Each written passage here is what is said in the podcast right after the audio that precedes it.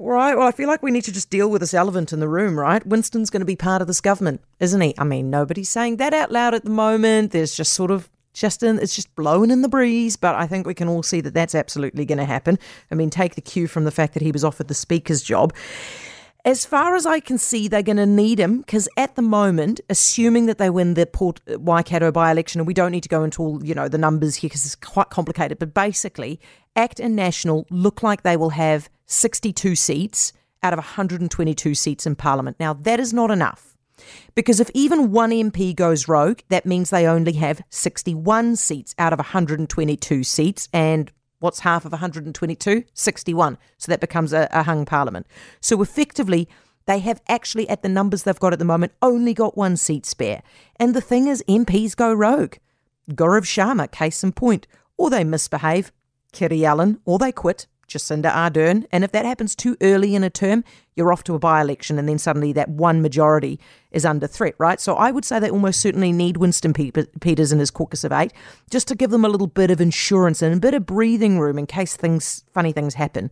Now, it is possible, right, that when the specials come in, that they could in fact favour the Nats and Act. It's unlikely, but it could. It could give them maybe increase their majority by one, maybe drop that overhang down so they need less of a majority. But even then, it's tight and it's unlikely because Chris Bishop himself has said that they're actually expecting to lose at least one seat, which makes it more likely they need Winston.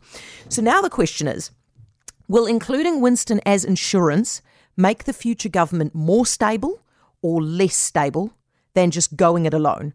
Now, I would say, in answer to that question, counterintuitively, including Winston actually makes the thing more stable than just National and Act. Because once Winston's in there and he's happy on his jet off to Washington or London as the foreign minister or whatever it is that he wants for his task this term, he generally plays nicely once he's inside the tent.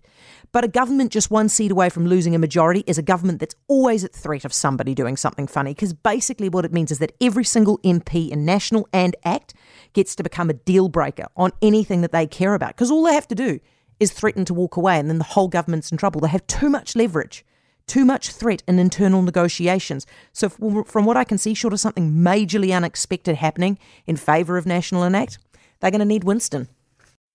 For more from Heather du Plessis-Allan Drive, listen live to News Talk ZB from 4 p.m. weekdays or follow the podcast on iHeartRadio.